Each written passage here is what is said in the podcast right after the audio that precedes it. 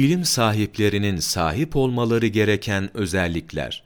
Selefi Salihin rahmetullahi aleyh sükût etmeyi ve dinlemeyi konuşmaktan üstün tutarlardı. İnsanlar arasında meşhur olmamayı, ismi ve resmi bilinmemeyi, ismi her yerde duyulmaktan, meşhur olmaktan şerefli sayarlardı. Birisinin sorusuna bir kardeşinin fetva vererek kafi gelmesini temenni ederlerdi. Hazreti Ömer radıyallahu an çok kere Bedir ehlin toplar, onlarla meşveret eder, bir hadise karşısında yalnız kendi görüşüyle hüküm vermezdi.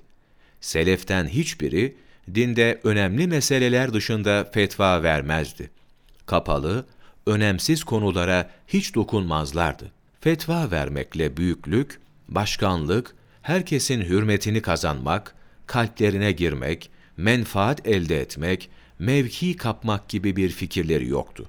Onların bütün çalışmaları Allahu Teala'nın rızasını kazanmak, kelimetullahı yükseltmek, dinine yardım etmek ve gelecek nesillere emaneti iletmekti.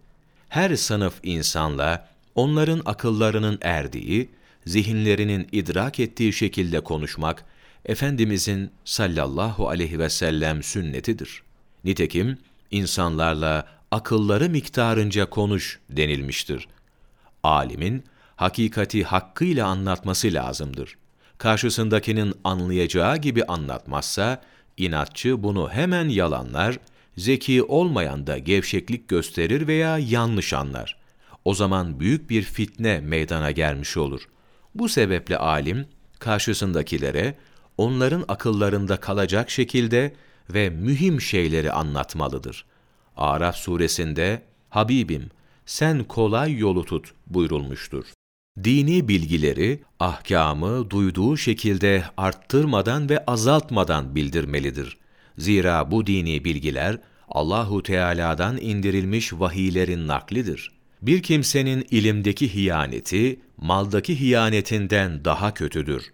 İyice bilmediği şeyleri de söylememelidir. Sahih olup olmadığını iyice incelemeden, hatta tahminle, zan ile öğrenmediği, duymadığı bilgiler üzerinde konuşan, hesapsız cehenneme girer. Seyyid Alizade, Şiratül İslam, 8 Aralık Mevlana takvimi